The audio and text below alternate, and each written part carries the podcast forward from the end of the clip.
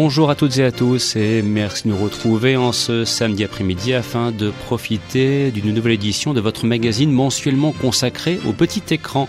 Voici le magazine des séries, une émission proposée présentée par Christophe Dordain et je serai accompagné aujourd'hui par Régis Dulas ainsi que par Benjamin Campion. Nous sommes ensemble jusqu'à 15h dans le cadre d'une émission qui sera principalement centrée sur le 40e anniversaire de la série culte policière. Oui, elle est française, Les Brigades du Tigre.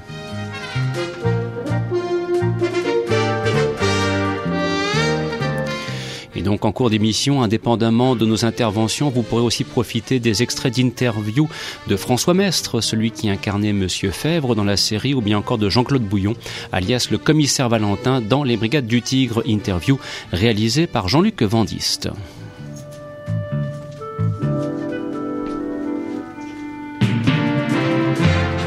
Il sera également question de concours afin de gagner des coffrets DVD. Ce sera un petit peu Noël avant l'heure. Je vous garantis que vous ne serez pas déçus du voyage entre Le Nouvel Homme Invisible avec Ben Murphy ou bien encore The Mentalist avec Simon Baker dont la saison 5 vient de sortir en DVD.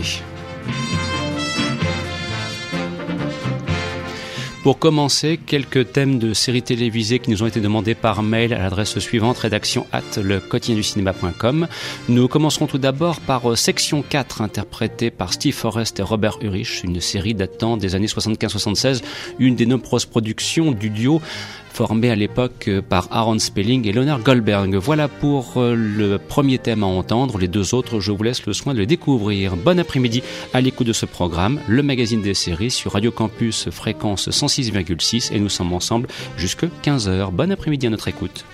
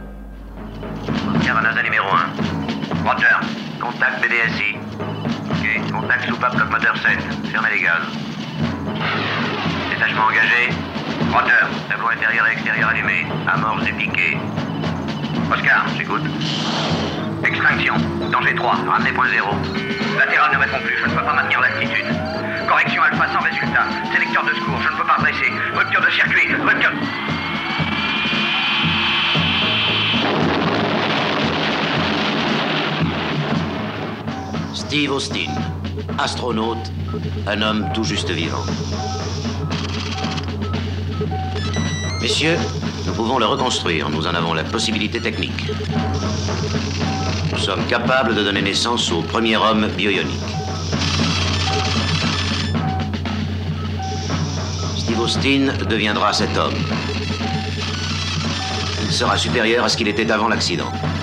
Le plus fort, le plus rapide, en un mot, le meilleur.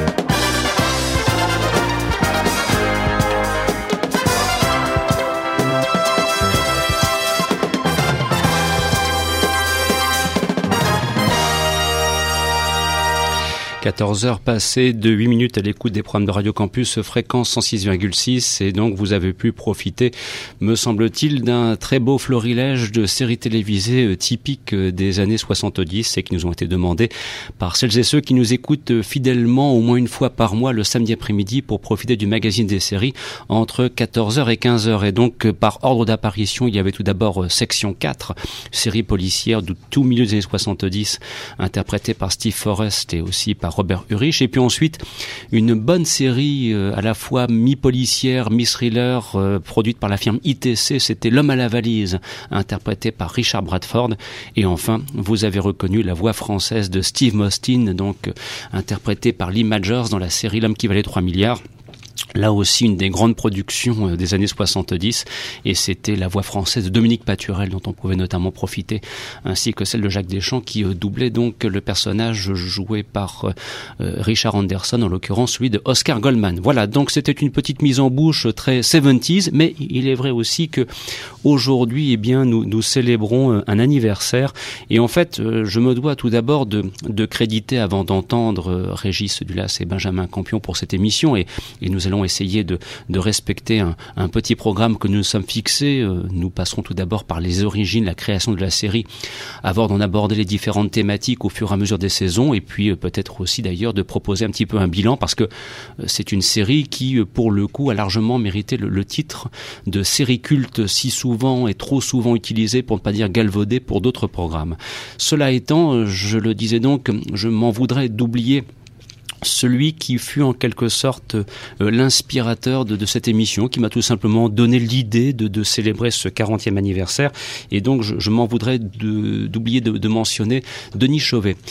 Il s'avère que, que, ce dernier, qui est une personnalité importante, si vous vous intéressez à Chapeau de cuir notamment et que vous souhaitez euh, découvrir un site ainsi qu'un forum consacré à la série, eh bien, allez chercher sur le net. Vous trouverez très rapidement euh, ce site consacré à la fameuse série The Avengers. Et puis, euh, Denis Chauvet, avec le temps, s'est intéressé à beaucoup d'autres programmes. Lui aussi, il apprécie énormément la télévision des années 70, par exemple les rues de San Francisco. Et pour le 40e anniversaire des Brigades du Tigre, et là, là, il c'est vrai que si vous êtes relié sur Facebook, ce sera encore plus simple à découvrir, quoique par Google vous pourrez le faire également. Eh bien, il a réalisé un, travail, mais alors euh, en tout point remarquable, digne d'éloge. Je ne sais pas combien de temps ça a pu lui prendre, des mois c'est sûr. Et il a donc essayé par tous les moyens de prendre contact avec tous les comédiens, artistes, techniciens encore vivants et qui étaient donc qui ont donc participé euh, au tournage des Brigades du Tigre. Et donc il a comme ça euh, mis en ligne une somme incroyable de témoignages et c'est vraiment un travail remarquable et qu'il faut absolument, absolument consulter. C'est quelque chose d'extraordinaire que de voir de quelle façon encore aujourd'hui on peut faire vivre l'esprit de, de, cette série euh, qu'est les Brigades du Tigre. Alors sur ce, euh, cette ouverture est en fait bien sûr en cours d'émission, vous pourrez profiter d'interviews, d'extraits d'interviews euh, que, Jean-Luc Vandiste a donc en quelque sorte remonté pour la circonstance, puisque Jean-Luc avait l'opportunité de rencontrer et François Mestre et Jean-Claude Bouillon lors euh, du salon des séries télévisées du doublage qui se tient à Paris au mois de novembre, en l'occurrence c'était donc en 2012. Et donc on vous proposera les meilleurs moments des entretiens avec François Mestre, alias Monsieur Fèvre, dans les quatre premières saisons des Brigades du Tigre, et puis aussi avec euh, Jean-Claude Bouillon, donc qui jouait le rôle du commissaire Valentin dans les six saisons que compte la série. Et donc ce sont ces meilleurs extraits que nous vous proposerons en cours d'émission et qui nous laisseront aussi le temps nécessaire de vous proposer des coffrets DVD à gagner par la même occasion. Je vous rappelle qu'aujourd'hui c'est aussi un petit peu la fête à Radio Campus quelques jours avant Noël. Cela étant, donc revenons aux origines et de saluer la présence de Régis et de Benjamin qui m'ont rejoint en ce samedi après-midi. Régis, bonjour. Bonjour. Benjamin, grand merci d'être des nôtres en ce samedi après-midi. Bonjour Christophe. Alors, euh, nous, nous allons maintenant repartir un petit peu aux origines et, c'est vrai qu'en fait, c'était très précisément euh, au tout début du mois de mars 1973 qui était donné le, premier coup de manivelle euh, pour la première saison donc d'une série qui aurait peut-être dû pu s'intituler Les Hommes du Tigre et on pourra peut-être rappeler la, référence historique. Pourquoi le tigre? Parce que au fond, est-ce que quelqu'un le sait encore aujourd'hui? On pourrait peut-être se poser la question. Bon, les, les historiens et amateurs d'histoire ancienne comme nous peut-être. Pour les plus jeunes générations, on peut avoir un doute et donc on est là aussi pour le rappeler. Et donc c'était en mars 73 qu'était donné le premier coup de manivelle du premier épisode de la première saison intitulé Ce siècle avait 7 ans. Alors euh, Régis, justement, petite euh, anecdote historique, pourquoi euh, le tigre? Bah, le tigre parce que parce que les brigades mobiles, hmm. euh, parce que le vrai terme c'était les brigades mobiles qui étaient euh, qui étaient euh, j'allais dire une sorte de FBI à la française parce qu'on le voit d'ailleurs dans le premier épisode. Le gros problème de la de la gendarmerie et de la police de l'époque, c'est que leur leur territoire de d'intervention était relativement limité et que dès qu'on sortait du département, eh ben on eh ben, on passait le on passait le relais à ses collègues. D'ailleurs, on le voit très bien dans le premier épisode. Hein. Et celui qui a décidé de créer euh, ces brigades euh, mobiles euh, avec l'élite de la police française, c'est un monsieur qui s'appelait Georges Clémenceau. Euh, on va pas refaire la carrière de Georges Clémenceau ici, mais c'est un personnage absolument étonnant qui avait commencé par être maire de Montmartre en 1870 au moment des débuts de la commune, qui avait une étiquette qui était encore plus rouge que Mélenchon, quoi. c'était ce qu'on appelait un, un radical socialiste. Ah oui, mais il avait même commenté euh, mm. plus à gauche que ça, et qui petit à petit s'était euh, avait mis de l'eau dans son vin et était devenu euh, une sorte de, de Charles Pasqua d'avant l'heure. Et d'ailleurs, dans la série, il nous rappelle qu'il se désignait lui-même le premier flic de France. Le premier flic de France, et il a inventé deux trois choses à part les brigades mobiles qui sont extrêmement peu sympathiques, notamment quelque chose qui a été beaucoup utilisé après, c'est c'est c'est les policiers déguisés en voyous qui cassaient les, les, les trucs, euh, ce qu'on appelle les provocateurs. C'est quand même lui qui a inventé ça. Euh, c'est lui qui a fait tirer sur la foule dans deux ou trois manifestations, euh, notamment à, notamment à Courrières. Ouais, il a été. 1909. Ouais, C'était rappelons pour cela qu'à l'époque il était chef du gouvernement entre 1906 et 1909, et c'est de là donc vient le, le surnom de, de Tigre. Ben parce que c'était un, c'était un type absolument redoutable mm. avec l'opposition et tout ça. Et c'est marrant parce que le logo de la gendarmerie conserve et qui est magnifique d'ailleurs. Il y a une espèce de logo où on mélange à la fois un tigre et le profil de Clémenceau, c'est si vous avez l'occasion de voir, il est absolument extraordinaire ce, logo de la police scientifique, mm. de la gendarmerie scientifique. Et donc il a créé ce, ce, qu'on appelle ces brigades, qu'on appellera plus tard brigade du Tigre, mais le terme n'était pas utilisé à l'époque d'ailleurs. C'est mm. assez étonnant. Euh, c'est un, un terme beaucoup plus récent que ça. Et la, la, série du coup aurait pu s'appeler plutôt peut-être les Brigades Mobiles. Et après, mm. c'est, euh, je crois que c'est, euh, c'est Claude de Sailly qui a trouvé cette idée de, de reprendre le, le, surnom du Tigre de Clémenceau et qui du coup l'a appelé les, les, Brigades du Tigre. Mais justement, tu parlais des, des Brigades Mobiles et, et c'est vrai que dès le début de la série, ce qu'on voit très bien, c'est que les, les, les, flics de l'époque sont complètement dépassés par les, voyous qui ont des moyens finalement. Bah, ils sont dépassés techniquement et, et, juridiquement quoi. Voilà, l'image du, du, début de la série, ce sont euh, les flics qui, qui, qui coursent les, qui coursent à cheval, les, les, voyous qui sont déjà en voiture. Donc il y a, et d'ailleurs, dès le début de la série, il y a vraiment une, une critique très forte de, des flics. Enfin, ils sont vraiment mis en boîte. Moi, ça me rappelait un petit peu, vous savez, ce qui se faisait euh, au début du, du burlesque, enfin les, les films de Max Sennett avec mhm. les cops qui étaient complètement euh, raillés. Euh, et c'était, voilà, c'est vraiment une, une critique très forte et ah, voilà ce qui, est, ce qui est à mettre en parallèle avec ce, qu'on peut, ce à quoi on peut assister aujourd'hui avec les experts et compagnie, les, les flics qui sont devenus des, des espèces de super puissants était c'était très différent au début de la série. Bah, c'est aussi lié à un contexte euh, de production des années 70. Or, à l'époque, dans les années 70, la contestation, on va dire gauchiste, mais il faut bien la citer, était très forte. Nous sommes quelques années après mai 68. Euh, nous sommes dans, la France pompidolienne au fond quand les Brigades du Tigre vont naître en 73. Euh, c'est peu de temps après que Valéry Giscard d'Estaing va arriver au pouvoir en 74. Donc voilà, Nous sommes aussi dans un contexte où, où, la gauche française est parvenue à s'unir euh, depuis le, le, le congrès d'Épinay. Euh, elle s'est même rassemblée en 71, elle s'est même rassemblée avec les communistes en 72. Voilà, donc il y a, il y a un, un, climat, euh, je dirais, contestataire, mi-gauchiste, socialiste, communiste, qui explique aussi peut-être que ça a dû quelque peu irriguer la série des Brigades du Tigre. D'ailleurs, il y a quelques petites choses qu'on pourra souligner au hasard notamment des, des, interventions de Monsieur Fèvre et de quelques petits éléments présents sur son bureau qui semblaient indiquer vers quelle sympathie politique et eh bien Claude de Sailly et quelques membres de l'équipe avaient, on va dire, des inclinaisons. Voilà. En même temps, en, même temps, il fait écrire, euh, mm. il, fait tout de même écrire je, le, le, texte de la chanson. À cette, complainte-là, il a fait écrire par Henri Jean. Des Apaches. Euh, la complète des Apaches par Henri Jean. Euh, il le fait chanter par Philippe Clay. Par Philippe Clay. Qui et les deux plus gros succès, et les deux plus gros succès, je tiens à le répéter, les deux plus gros succès communs de ces gens-là sont euh, les hommes de 40 ans. Euh, réécouter cette chanson-là, c'est une, une des plus euh, grosses charges que j'ai jamais entendues contre le jeunisme. Mhm.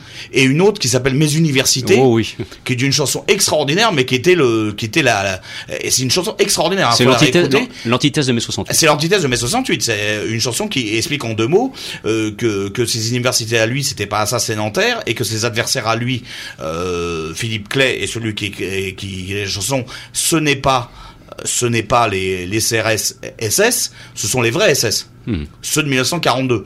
Donc je veux dire, il y a, une double, il y a une double chose dans le truc. Il y, a, la fin des gens qui viennent de la gauche, et puis et puis quand on met Philippe Clay et tout ça, qui, qui c'est toujours bigoliste, hein, et, hmm. et, jusqu'au bout, il y a quand même, il y a quand même aussi une, une, vision plus euh, plus comment on pourrait dire, plus, à droite, mais en tout mm. cas plus conservatrice euh, et, plus euh, école de la résistance que, que ça. Alors, revenons maintenant donc à la, à la, création même de la série. Donc, le tournage commence donc au, au début du printemps 73. Alors c'est vrai que euh, l'arrivée euh, l'année suivante, fin 74, des, des, Brigades du Tigre, puisque la première diffusion remonte à décembre 1974, s'est faite quand même dans des circonstances assez incroyables, parce que à l'époque, euh, lorsque l'on produisait une série en France, les normes de production n'avaient rien de comparable à ce que l'on connaissait aux États-Unis. Je veux dire aux États-Unis, même encore aujourd'hui, lorsqu'on produit une série, on part sur des logiques de 13, parfois 22 épisodes pour une saison complète. Bon, à l'époque, aux États-Unis, les années 60, c'était même parfois 28 à 30 épisodes pour une saison en France, généralement, on lançait des collections entre guillemets plutôt que des saisons. Ensuite, avec le temps, on va on va employer le terme de saison pour les Brigades du Tigre, mais c'était donc euh, des, des, unités de six épisodes qui étaient euh, commandées et produites en, partenariat avec la firme Télésite pour le compte de ce qui était la deuxième chaîne de l'ORTF. Et, c'est vrai que euh, très rapidement, sentant qu'il y avait la matière à une bonne série, avant même que la diffusion ne commence, une deuxième saison fut immédiatement produite. Alors, ce qui fait qu'au moment de l'arrivée des Brigades du Tigre sur sur les chaînes française, eh bien, on avait donc un stock potentiel au fond de deux saisons, c'est-à-dire euh, on avait quasiment 12 épisodes disponibles. Mais là, nous arrivons à un moment clé. C'est un changement euh, politique de taille. C'est le moment où, suite à l'élection de Valéry Giscard d'Estaing, car il faut rappeler ce contexte politique, eh bien, euh, l'ORTF va purement et simplement éclater pour euh, former trois chaînes de télévision avec euh, trois donc directeurs, trois pardon présidents de chaînes distincts. Donc c'est, nous sommes à la veille du 1er juillet 75 et de la naissance de, de TF1, de ce qu'on appelait à l'époque Antenne 2 et ensuite de FR3 pour France Région 3. Et là, le souci qui s'est posé, c'est que ceux qui étaient donc à l'origine, qui avaient donné au fond le financement et aussi le feu vert pour la diffusion des Brigades du Tigre, bon, laisse un petit peu l'impression avec le temps d'avoir en quelque sorte torpillé le bébé, parce que la série fut diffusée, quasiment tous les épisodes furent diffusés avec quasiment deux à trois jours d'intervalle entre décembre 74 et janvier 75. Au lieu de respecter un rythme hebdomadaire, on a en quelque sorte propulsé d'un coup les brigades du Tigre euh, sur, l'écran. Mais, mais, mais, mais, le résultat a été tel, le succès a été tel, et j'étais un petit, garçon à l'époque qui regardait ça en se disant, mon Dieu, c'est quoi cette série française avec ses bagnoles, avec ses policiers, et puis, et puis il y avait de la bagarre, il y avait de la baston, les mecs qui se fritaient à coups de savates françaises, bref, j'avais un petit peu l'impression de retrouver ce que j'allais chercher chaque samedi après-midi en regardant un bon épisode des Mystères de l'Ouest. Voilà, c'est ça aussi qui fait que les brigades du Tigre, avec le temps, a, laissé cette image. Alors, ce pour reposer un petit peu les bases de la série, ce qu'on peut dire, c'est que c'était en fait une volonté de, Claude de Sailly de créer le pendant français des Incorruptibles, mmh. qui était un gros succès américain de, de 59 à 63. Et euh, du coup, les Brigades du Tigre, euh, ça a été l'un des plus gros succès euh, de la télé française des années, des années 70. c'est pour ça que je pense qu'on continue à, l'avoir en tête aujourd'hui et à en parler, parce que ça a beaucoup marqué son époque, malgré donc ce dont tu parlais, les, les difficultés politiques qu'il y a pu avoir qu'il y a pu avoir. Et alors moi, ce qui surtout ce qui m'interpelle, c'est le, c'est un côté un peu désuet qui est, qui est assumé. Enfin, ce que j'ai mhm. l'impression, c'est-à-dire que c'est une série qui se veut euh, d'emblée euh, désuète et futile. Euh, c'est-à-dire qu'il y a un côté un petit peu, comment dire, parodique, on peut dire. ça me fait un petit peu penser à, si vous voulez, à par exemple à ce qu'a pu faire Tim Burton avec Beetlejuice, c'est-à-dire qu'il voilà, il joue des codes euh, d'un genre qui est déjà bien établi. Et du coup, dans les Incorruptibles, tu parlais de l'action. Enfin, si on reprend par exemple euh, dans les Brigades du Tigre, hein, si on prend, par exemple les, scènes d'action, enfin c'est assez rigolo à regarder aujourd'hui parce que les, scènes de, de, course en voiture, par exemple, les voitures vont à 30 à l'heure. Il y a une espèce de montage qui veut euh, qui veut donner une intensité à, ces courses poursuites, alors que bon, c'est vrai qu'aujourd'hui ça paraît assez ça assez rigolo. Mais c'est ce qui fait aussi le charme de la série et, et pour le coup d'ailleurs, c'était pleinement assumé d'ailleurs parmi les trois comédiens parce qu'il faut aussi citer, indépendamment de, Jean-Claude Bouillon, le, regretté euh, Pierre Maglon, hein, qui, nous a quitté il y a maintenant, euh, il y a maintenant deux ans, et puis aussi euh, Jean-Paul Tribou, hein, qui était le, troisième larron. et lui-même le disait, il disait de toute façon, il y, avait un côté parodique assumé, et Victor Vical, le réalisateur disparu en 85, l'avait pleinement assumé. C'est vrai que c'est parfois un petit peu drôle de voir ces poursuites en voiture avec ces, vieilles guimbardes de l'époque qui roulaient effectivement entre 35 et 40 km heure.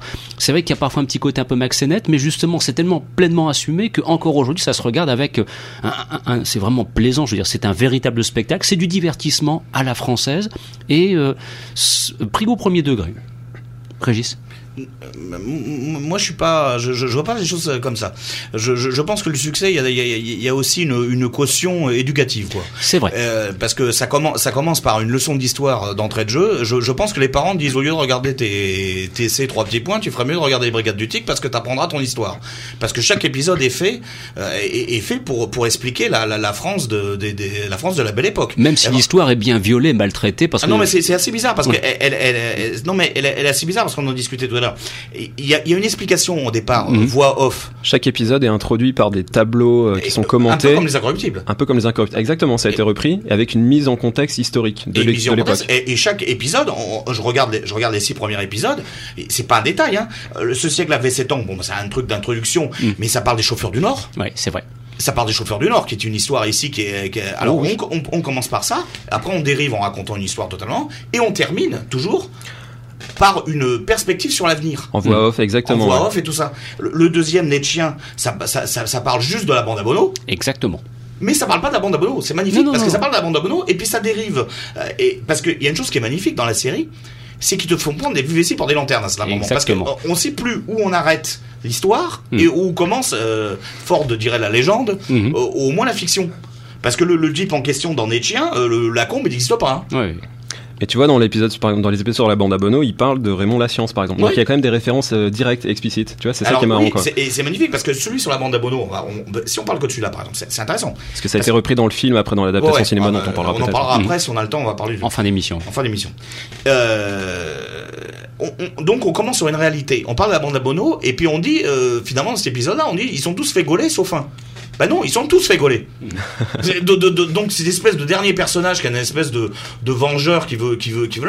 Euh, on sait pas. Alors pour les étudiants ou pour les, les enfants de notre époque, euh, il y a dû y avoir des, des sacrés problèmes à l'école parce qu'on disait euh, les gars ils sont tous fait Ah non, euh, la combe ils ont pas fait Mais tu dis la combe il n'existe pas.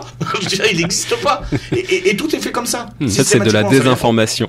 ouais, il y a une espèce de désinformation. Mais en même temps tu dis, tu disais les courses des voitures ils sont à 30 km. Mais elles étaient à 30 km/h. de toute façon c'est pas une nouveauté. Hmm. Et, et, et, ce qui est marrant, non le décalage qui est, qui est marrant, c'est que d'épisode en épisode il, il t'explique des tas de choses de la parce que c'est un truc sur la police scientifique aussi. Hmm. Mais la police scientifique de 1900 ah, il t'explique Bertillon.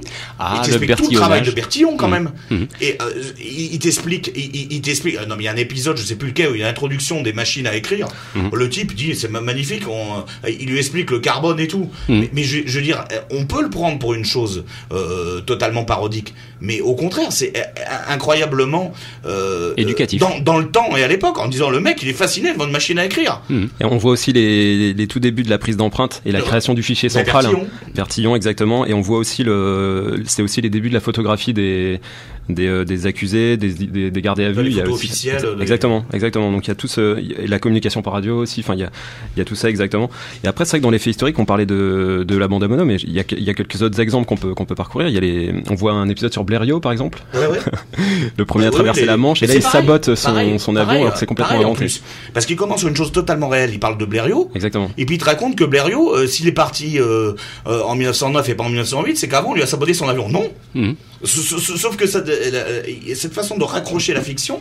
Non, mais il y a même le Tour de France après. Il y a, il y a le Tour de France, ouais, exactement. Il y a le Tour de Sixième France, édition du Tour de euh, France. dans- C'est l'ange blanc. L'épisode de l'ange blanc. Il y a l'épisode de la main noire aussi, qui est, qui, est- qui se, C'est qui- le dernier de la première série. hein. Voilà, ça, ça, ça se penche sur une société secrète nationa- nationaliste serbe, et en fait, il relie ça euh, à l'attentat de Sarajevo, et qui évidemment a déclenché la, la- plus tard la, la Première Guerre mondiale. Donc, il- En plus, il n'existe pas cette main noire. Ça veut dire qu'ils Voilà, ils- exactement. ils confondent, ils, confondent la main noire et les Croates. Mhm. Ouais, mais ça, c'est tout, tout le génie de Claude de Sailly Mhm. que de prendre un fait historique, de donner un habillage qui donne à la série une très grande, en apparence, crédibilité historique pour ensuite partir sur de la pure infonction, de, la pure invention, pardon, de la pure fiction. Et c'est ce qui fait justement le charme des du Tigre. Même aujourd'hui, 40 ans après, Dieu sait que les normes télévisuelles ont considérablement évolué, et, c'est tout à fait normal. Je veux dire, il y, a- un plaisir, euh, alors c'est vrai que c'est un petit côté un peu parfois comme ces bonbons qu'on redécouvre dans, un vieux paquet et qu'on a plaisir rien qu'entendre le bruit du papier, on se dit on, s'en régale déjà à l'avance. Voilà, les, les Brigades du Tigre, c'est 30, ce sont 36 aventures et j'allais y venir maintenant, euh, qui sont aussi incarnés par des, par des comédiens. Je veux dire, ce qui fait quand même la richesse de, de cette série, c'est vraiment la qualité de l'interprétation. Alors, je vous propose d'entendre une brève euh, interview de François Mestre, celui qui donc dans les quatre premières saisons euh, incarnait Monsieur Fèvre. Ensuite, pour des raisons de coproduction, il sera remplacé par un, un- acteur qui s'appelait Pincas Brown pour les saisons 5 et 6. Et c'est vrai qu'à ce moment-là, le, le charme était un petit peu rompu. C'est c'est comme si soudainement, euh, comme le disait Jean-Paul Tribou dans de nombreuses interviews, on avait euh, enlevé le, le capitaine Haddock à Tintin. Quoi. Je veux dire, il manquait soudainement quelque chose. Qu'est-ce qui fait le, le charme? Qu'est-ce qui fait la, la qualité aussi des, des, des quatre premières saisons? C'est quand euh, Monsieur Fèvre, donc euh, joué par François Mestre, reçoit donc Valentin et puis ses, ses, ses, ses, ses amis euh, Terrasson et, Pujol et les engueule royalement parce qu'à chaque fois, bien sûr, il y a des emmerdements colossaux à, à- à régler hein, et, et il les engueule royalement à sa façon, à la française. Et ça, François Mestre est, est sur ce point particulier un comédien admirable et redécouvrez la carrière de François Mestre et vous verrez qu'il a participé à bon nombre de séries historiques La qui aujourd'hui bah Dans voilà la dame de, Montsoreau. Bah voilà Bonjour, hein. hein. Ah, ça c'est du c'est du grand comédien donc Extrait de l'interview, alors en, en sachant que le temps passant, parfois la mémoire est un petit peu défaillante, vous le constaterez au, au- au début de l'entretien réalisé par Jean-Luc Vandiste. Donc en quelques minutes, une évocation par François Mestre de son rôle, celui de Monsieur Fèvre dans la série Les Brigades du Tigre. C'est pour vous, c'est maintenant. François Mestre, comment avez-vous obtenu le rôle de Fèvre, l'inoubliable patron de Valentin, Pujol et Terrasson dans l'excellente série Les Brigades du Tigre? Euh, comment ça s'est fait, les brigades du Tigre? Euh, Ben, je sais pas du tout. Je sais pas du tout. Euh, Bouillon l'a raconté un petit peu tout à l'heure, je crois. Euh, aimiez- Aimiez-vous le côté autoritaire de Fèvre, l'inoubliable patron? Euh, Vous avez dû sermonner de nombreuses fois euh, Jean-Claude Bouillon, Jean-Paul Tribou et Pierre Maglon. oui, de, de- de- de- autoritaire mais affectueux. Il aime beaucoup. Il aime ses bons hommes. Et, Il est protecteur. Il est protecteur. Il, il veut qu'ils travaillent bien. Tout à fait. Et, et il y arrive. Et c'est ça intéressant dans le personnage, je trouve. Avez-vous des, certains traits de personnalité en commun avec euh, le personnage de Fèvre? Peut-être le, le côté soupe au lait, peut-être Le côté Soupe au lait, peut-être On peut dire ça comme ça, oui. Je crois d'ailleurs que euh, Jean-Claude Bouillon, Tribou et Maglon euh, méritaient parfois d'être euh, amicalement sermonnés sur le tournage car ils aimaient faire des tours. Vous-même avez fait quelques tours pendables sur le on, tournage se, on se jouait des tours, oui. on- on- tout ça se passait comme on l'a raconté tout à l'heure, dans une espèce de- d'humour, de, de- de fraternité, de, camaraderie familiale. Enfin, c'était vraiment comme mes fils. Quel souvenir gardez-vous de Victor, Victor Vicas, le réalisateur? Ah, le pauvre Victor Vicas, il nous a servi au départ de souffre-douleur et, et, on s'est payé sa tête et on lui a fait les, les, les pires, les pires choses jusqu'au moment où on s'est aperçu que c'était un vrai réalisateur. D'ailleurs, l'histoire l'a prouvé puisque nous sommes ici en train de parler de lui. Mais c'était un homme d'un grand talent.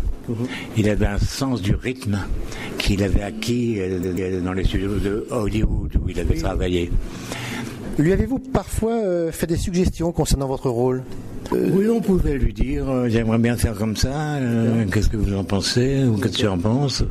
Et il était très très attentif au désir des comédiens. C'est un type formidable. On, est passé à côté, on l'a charrié. Comment se passait le tournage? Est-ce qu'il y avait des répétitions? Et combien de prises faisiez-vous en général d'une scène? Oh, c'était des cadences terribles. Hein ah oui, oui, oui. Ah oui, oui, oui effectivement, les, cadences étaient terribles sur le, tournage de, la série Les Brigades du Tigre, parce que, euh, ça, c'est aussi une grande spécificité euh, française, et, après, on pourra euh, aborder l'évolution de la série et voir un petit peu comment elle a, progressé au fur et à mesure des saisons. Mais rappelons que au tout début donc des, premières aventures du commissaire Valentin et de sa joyeuse équipe, eh généralement c'était entre 12 et 14 jours qui étaient alloués par la production pour tourner un épisode de 52 minutes ce qui somme toute est une norme télévisuelle plutôt acceptable, mais ensuite et paradoxalement, au fur et à mesure du succès euh, qu'allaient connaître les brigades du Tigre, eh bien les budgets allaient quelque peu diminuer. Et c'est là où tout le génie inventif de Victor Ivica, il faut prendre une petite minute quand même et une petite minute ce n'est pas suffisant pour pour saluer le travail admirable de Victor Vica. Et en fait si vous regardez bien les épisodes notamment des premières saisons vous pouvez voir avec quelle dextérité il était capable au fond avec trois ou quatre figurants de vous faire croire qu'il y en avait 25 ou 30 tout simplement par des changements de costumes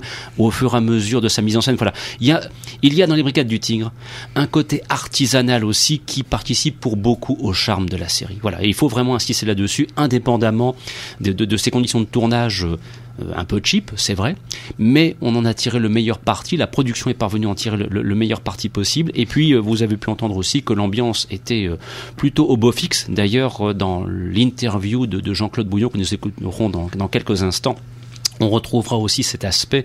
Euh, voilà, les, le trio euh, Pujol, Terrasson, Valentin aimait beaucoup faire des misères à Victor Vica et beaucoup de blagues. Et c'est vrai que c'est ce qui fait aussi que la série a ce côté un petit peu joyeux tout en abordant des thèmes extrêmement graves. Alors à propos des thèmes justement, ce qu'on observe, c'est qu'au fur et à mesure des, des, des, saisons, Benjamin, il y a une évolution et au fond nous avons un bloc de quatre premières saisons, un événement majeur et deux saisons qui nous amènent à ce qu'on appelle l'entre-deux-guerres.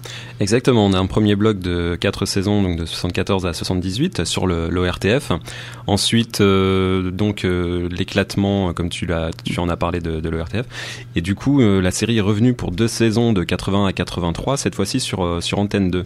alors du coup, ce qui est vraiment notable dans le découpage de la série, finalement, les, auteurs ont su tirer parti de ce contexte politique c'est que le, premier bloc de quatre saisons donc se déroulait euh, avant la Première Guerre mondiale. Donc il y avait, on a parlé de ce, ce, cette contextualisation historique, et du coup on a euh, des épisodes qui se déroulent entre 1907 euh, et 1914, donc avec toujours une mise en contexte et ensuite une histoire fictive.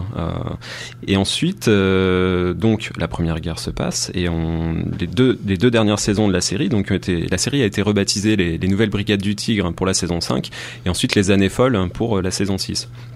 Et donc ça veut bien dire ce que ça veut dire, c'est que euh, finalement, ensuite, euh, pour les saisons 5 et 6, on est, on est passé de, 19, de 1919 à 1930. Donc on voit bien que là, on est dans une période... Euh, post-première guerre mondiale, mais on est avant la Grande Dépression, donc on était plutôt dans les années folles, donc il y avait cette idée de justement de se pencher sur la, un petit peu la, la décadence, on va dire, enfin, en tout cas les excès de, de l'époque, mais sans rentrer dans, dans, quelque chose de très grave, de très lourd.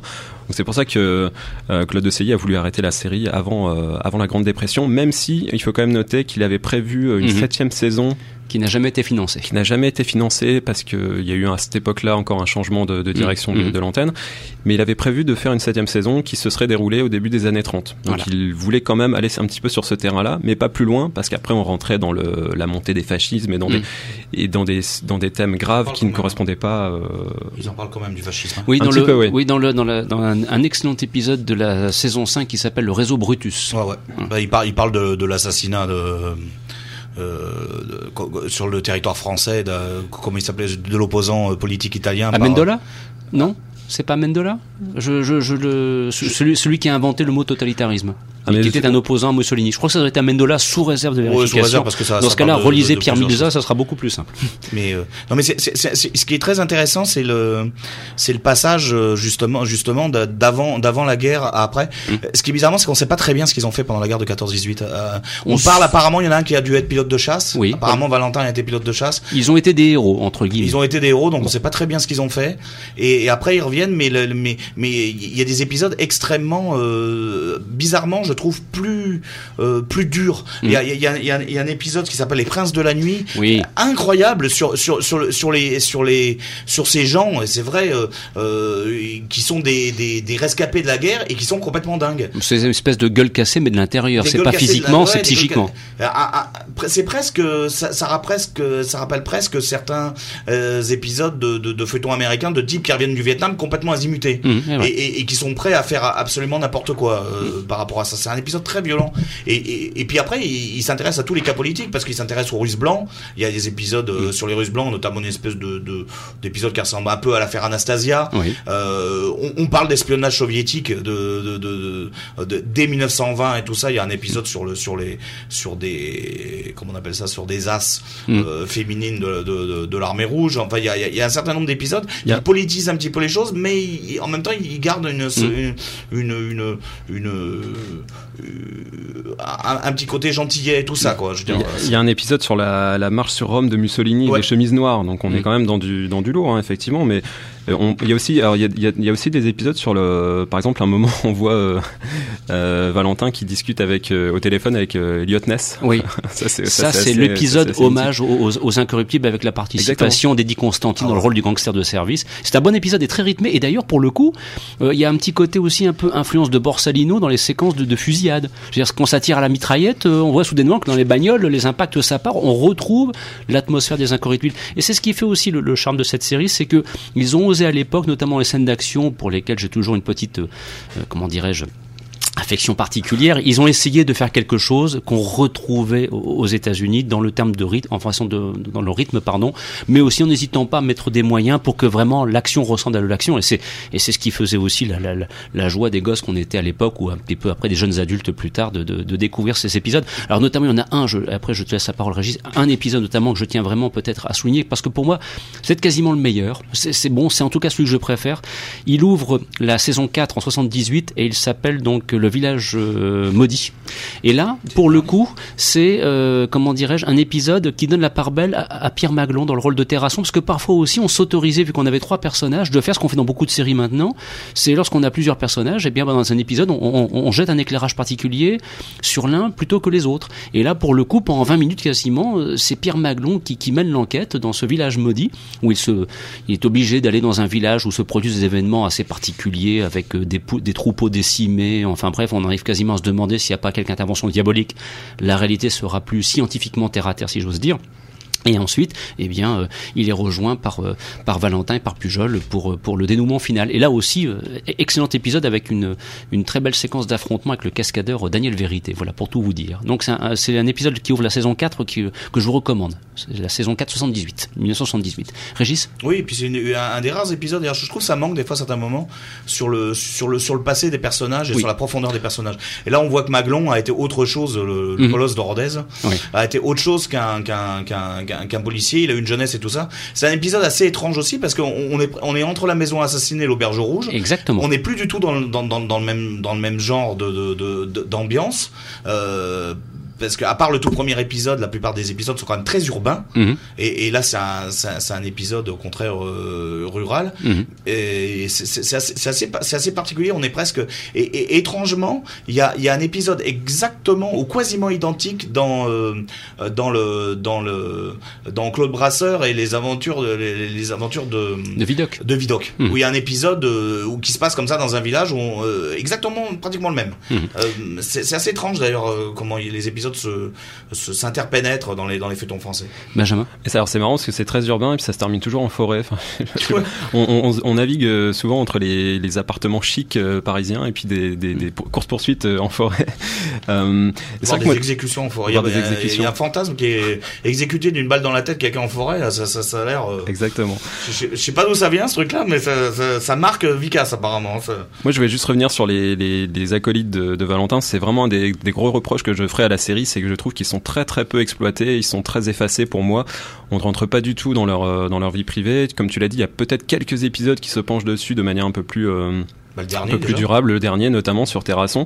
Mais par exemple, un personnage comme euh, comme Pujol, qui est un titi parisien. euh, après avoir vu la série, on sait très peu qui il est, que- Mm. d'où il vient, où il va, quelle est son, quelles sont ses motivations. Vraiment, c'est, c'est, moi je trouve c'est, une pardon, moi, chez ce personnage-là. Je le trouve extrêmement violent.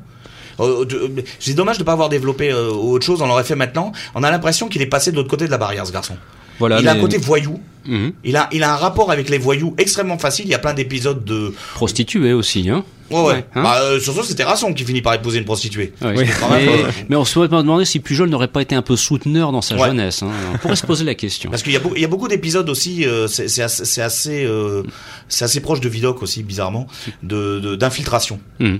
Euh, très souvent, euh, il y a des épisodes où, même Valentin, à un moment, on le soupçonne carrément d'a- d'avoir, euh, carrément changé de camp. Hein. Mhm. Et, et et Pujol est très souvent infiltré. Mhm, c'est vrai. Il est, il- et il est très à l'aise. hein. Me- Bizarrement, il est très très à l'aise dans le rôle du voyou. Alors, euh, Hmm. quelle est la part euh, de Mais il est vrai aussi qu'on regarde maintenant cette série avec euh, peut-être certains codes actuels où Ah les oui, personnages sûr. sont, sont tellement fouillés. euh, Enfin, je veux dire, quand, quand on voit maintenant dans les séries ce qu'on est capable de dire à propos de tel ou tel personnage, même secondaire pour ne pas dire tertiaire, voilà, c'est c'est c'est Oui, c'est mais- vrai que dans, dans le contexte de l'époque, c'est c'est moins moins évident. hein. Mais même sur euh, même sur Valentin, moi je trouve ça très étonnant parce que euh, c'est quelqu'un qui, qui peut jouer de son charme, de son rapport de séduction. D'ailleurs, il est souvent euh, confronté à des, de jolies femmes dans, dans tout au long de la série, donc il y a sont ce toutes prêtes à craquer. hein. voilà, il y a ce jeu de séduction. Mais alors, c'est vraiment euh, ça reste euh, très terre à terre. Enfin, je trouve que ce n'est pas. Il, quelquefois, il joue de ce pouvoir de séduction pour mettre des filles dans son lit, pour, euh, mais finalement, euh, tout en restant incorruptible, pour reprendre cette référence, et vraiment euh, mener son enquête jusqu'au bout. Donc, c'est quelqu'un vraiment qui est euh, intraitable à ce niveau-là. Mais du coup, euh, voilà, c'est pareil. Je, je ne sais pas vraiment qui il est. Moi, je trouve ça dommage parce que par exemple sur sur Terrasson, euh, on l'a dit dans le dernier épisode, il est un petit peu plus mis en avant et je trouve que là, il peut plus exprimer son jeu d'acteur. Euh, par exemple, on le voit imiter euh, Chaplin après avoir euh, après être sorti d'une séance de, des Lumières de la ville. Et ça, je trouve ça pas mal parce que du coup, il y a une contextualisation historique, mais qui est beaucoup plus fine, beaucoup Mhm. plus euh, souterraine que finalement cette espèce de, de gros pavé en début de, de chaque épisode. On va vous raconter une histoire qui se passe, euh, je sais pas, on va vous parler de Coco Chanel et du milieu de la mode ou de ces choses-là, mais finalement, c'est raccroché de manière un petit peu euh, hasardeuse. Oui, ça c'est pour l'épisode de collection 1909, si j'ai bonne mémoire. Je Je vous vous pro- remettre un, un positif. Euh, On, on dit qu'il y avait de faibles moyens, tout ça, mais les reconstitutions, ils font aucune erreur au niveau automobile, Non. aucune erreur au niveau des costumes, Vive. aucune erreur au niveau des armes. Euh, on peut en parler par rapport au film. Et, et- et c'est quand même d'une justesse totale au niveau des détails. Hein. Grand merci à la régie Renault qui avait fourni les véhicules à l'époque. Alors, je, je- je vous propose donc un extrait de l'entretien cette fois que, que Jean-Claude Bouillon avait accordé à Jean-Luc Vandiste donc euh, en novembre 2012. On ne pourra pas diffuser parce qu'il est déjà 14h44 la totalité de l'entretien. Je vous propose d'entendre les premières minutes et, et notamment pour bien écouter le moment où Jean-Claude Bouillon a été repéré. Comment est-il devenu le commissaire Valentin? Il vous apporte lui-même sa réponse. Comment as-tu obtenu le rôle du commissaire Valentin dans les Brigades du Tigre? Encore un coup de peau, un compromis. Je, je, je vais tourner un- une série qui s'appelait Alexandre Bis en Allemagne. Et cette série était présentée en Allemagne avant la France euh, et Victor Vicas, le directeur des, des brigades, euh, vivait avec une Allemande qui s'appelait euh, Lee et Her- Herben. Et Lee, en passant ses vacances en, en Allemagne, en- dans la forêt noire ou je ne sais où, se casse la jambe en faisant du ski. Donc elle est coincée dans une chambre d'hôpital et elle regarde le feuilleton. Et elle dit, il y a un Français qui joue dans une série allemande, tu devrais le voir pour Valentin. Et son mari lui dit, Vicas lui dit, mais non, ça y est, j'ai fait ma distribution. Écoute, vois-le, etc. Alors, euh, il, il a dit, bon, bah, bon d'accord, on est encore, je sais plus, un mois ou je sais plus à combien il était, je vais, je vais voir aussi celui-là.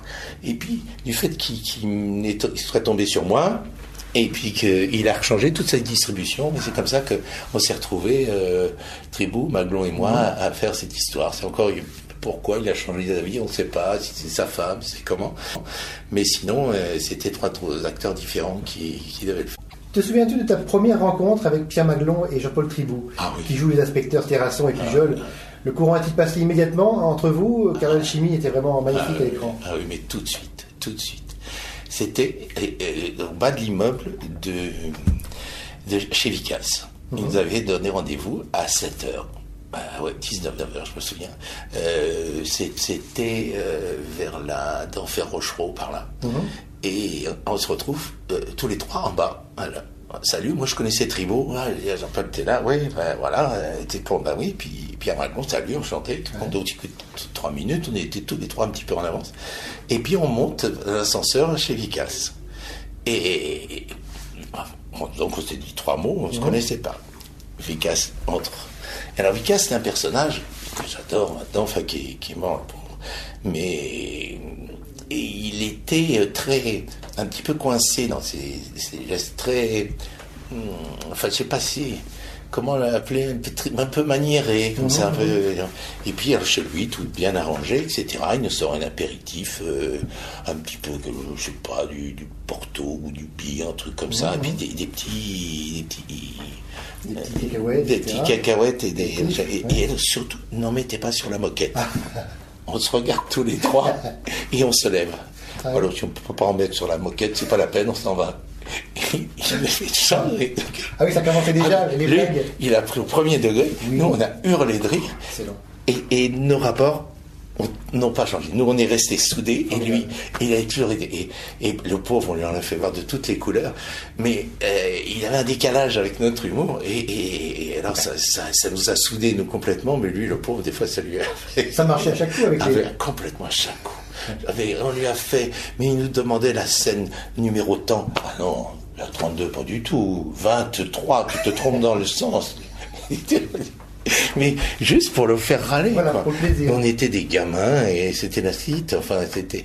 Mais, mais c'est ce qu'a fait l'u- l'union de sur ce, ce film. Et, cas, ouais, ça. Claude Dessailly, qui a créé la série, Ouais. en était le scénariste, a semble-t-il volontairement peu fouillé la personnalité de nos trois héros dans la première saison, afin de vous permettre d'y apporter vos propres personnalités. En as-tu discuté avec lui et qu'as-tu apporté de toi à Valentin? Ah ben, tout, c'est-à-dire que Claude, il a dit c'est simple, il avait dit avec elle, euh, ce sont des robots. Il faut, euh, c'est la nouvelle police.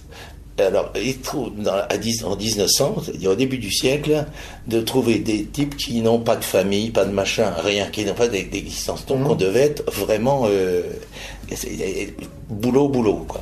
Mais notre amitié a fait que, évidemment, ça a tout de suite décalé et, et que euh, on n'avait pas de prénom, par exemple. Oui, oui, tout à fait. Donc nous, on a inventé nos prénoms. Et évidemment, comme toujours, on déconne. On s'appelait Paul. Tous les trois, c'est bizarre, mais tous les trois s'appelaient Paul. Ah. Oh Paul. Et quand on entendait Paul, les trois, on s'est dit, ni grand ni gros. Ils ont laissé leur vélo, leurs chevaux. Et donc on, profite de ces quelques notes de musique. hein. C'était le tout premier générique de la série Les Brigades du Tigre. Et donc bon, c'est vrai qu'on aurait aimé pouvoir entendre cet entretien déjà diffusé hein, il y a maintenant un an euh, de Jean-Claude Bouillon. Mais là, c'est vrai que le, le rythme de l'émission est tel que nous-mêmes nous sommes stupéfaits de voir que cela passe avec une telle rapidité. Et j'espère que pour vous, c'est tout aussi agréable. Encore quelques notes de musique et on se retrouve pour le final avec le concours, les DVD à gagner et aussi un petit aperçu sur Les Brigades du Tigre version cinéma. Des dames aux diams gros comme des pruneaux. Fous du boulot. 24 heures sur 24 frais et dispo. De vrais robots.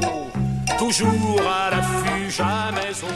Alors, euh, tout en continuant à écouter en arrière-fond sonore cette euh, chanson interprétée par Philippe Clé. Alors, pour ce qui est du concours, euh, je vais quand même privilégier ce qui est l'actualité récente. hein. Vous le savez, dans le magazine des séries, nous sommes capables de regarder dans le rétroviseur et nous intéresser aussi aux séries les plus actuelles. Et donc, euh, sort actuellement en DVD donc la saison 5 de The Mentalist avec Simon Baker dans le rôle principal, une série je veux croire que vous connaissez bien. Et donc, si vous souhaitez gagner un coffret DVD de cette saison 5, eh bien, vous allez pouvoir le faire en, jouant sur le net à l'adresse suivante rédaction at le quotidien du cinéma.com. La question portera justement sur la carrière de Simon Baker parce que si on le connaît dans le rôle du, du mentaliste, il faut savoir aussi que l'année dernière, il a eu l'occasion de participer à un très bon film réalisé par J.C. Chandor et qui était une belle description euh, des milieux financiers. Il y avait également Demi Moore, par exemple, euh, dans le casting et la question est donc très simple. Je vous demande quel est le titre de ce film. Réponse attendue, donc rédaction at le quotidien du cinéma.com et nous avons cinq coffrets DVD à vous proposer de ce mentaliste saison 5. Voilà, donc profitez-en, je répète la question. Simon Baker a participé à un film réalisé par J.C. Chandor qui décrivait terriblement d'ailleurs, avec une terrible efficacité, les milieux financiers de Wall Street. Il y avait également Demi Moore au, au, casting, entre autres.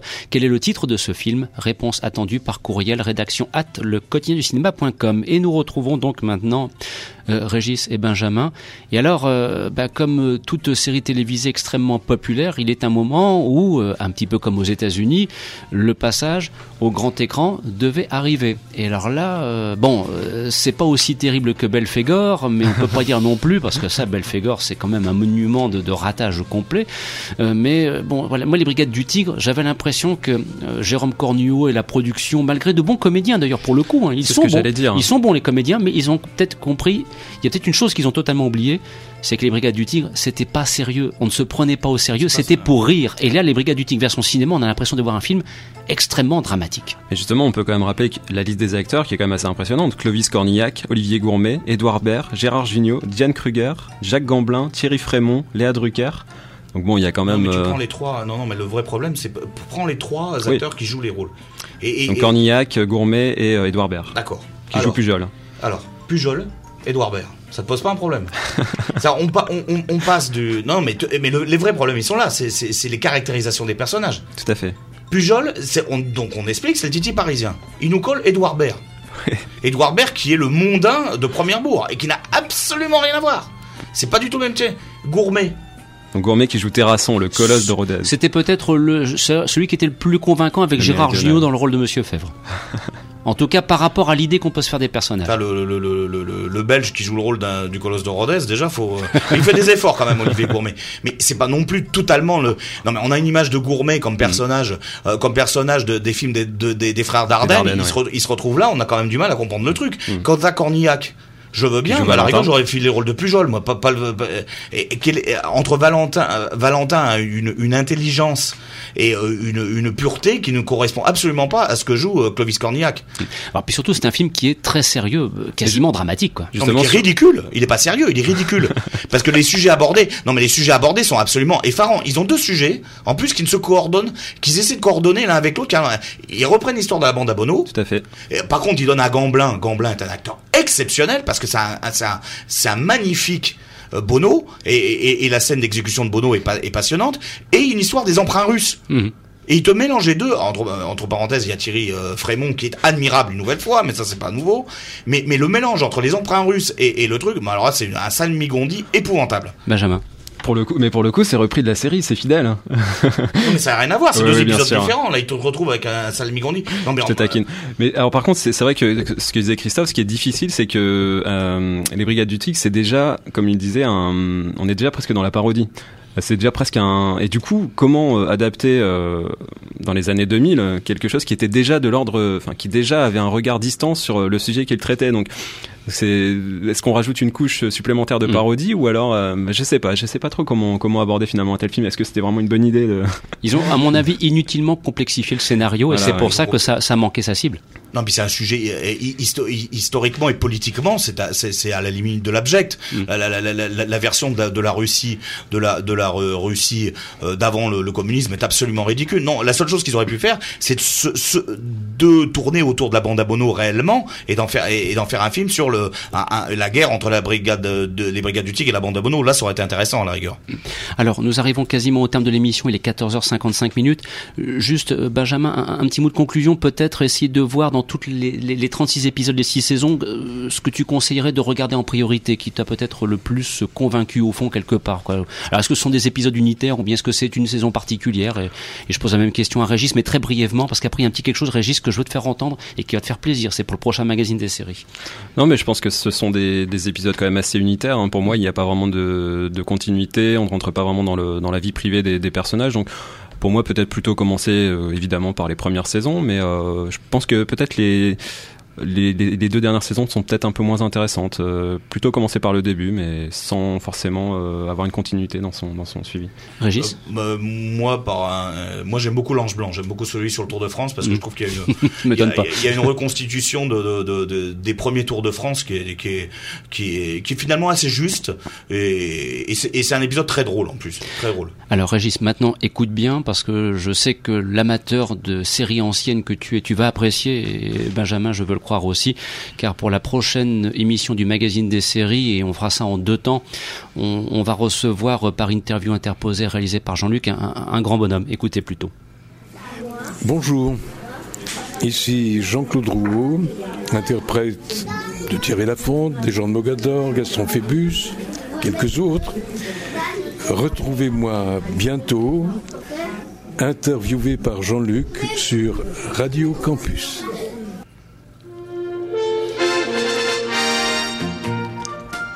Bon, euh, avouons-le, ça le fait. hein. C'est quand même pas mal. Voilà. Ce sera donc pour le mois de janvier, pour la prochaine édition du magazine des séries. Nous reviendrons avec Jean-Claude Drouot sur sa très belle et longue carrière, notamment télévisuelle. Bah oui. euh, que voulez-vous avec Thierry Lafronde, de Légende Mogador et puis Gaston Phébus euh, C'est du très lourd. Vous écoutiez le magazine des séries, l'émission proposée, présentée par Christophe Dordain. Un grand merci à Jean-Luc Vandiste, à Régis Dulas ainsi qu'à Benjamin Campion. Dans quelques instants, suite des programmes sur Radio Campus. Point de rendez-vous avec Dominique Jolivet car euh, bah voilà c'est la période estivale et puis on aura grand plaisir à vous retrouver si tout va bien samedi prochain pour une émission magazine cinéma consacrée aux grandes musiques de films et je serai accompagné cette fois par Gabriel Carton et par Christophe Colpart. Retour du cinéma le 4 janvier avec l'actualité et il sera notamment question du loup de Wall Street de Martin Scorsese avec DiCaprio qui sort mercredi prochain sur les écrans. Bonne fête de fin d'année, merci de nous avoir suivis, à la semaine prochaine, au revoir.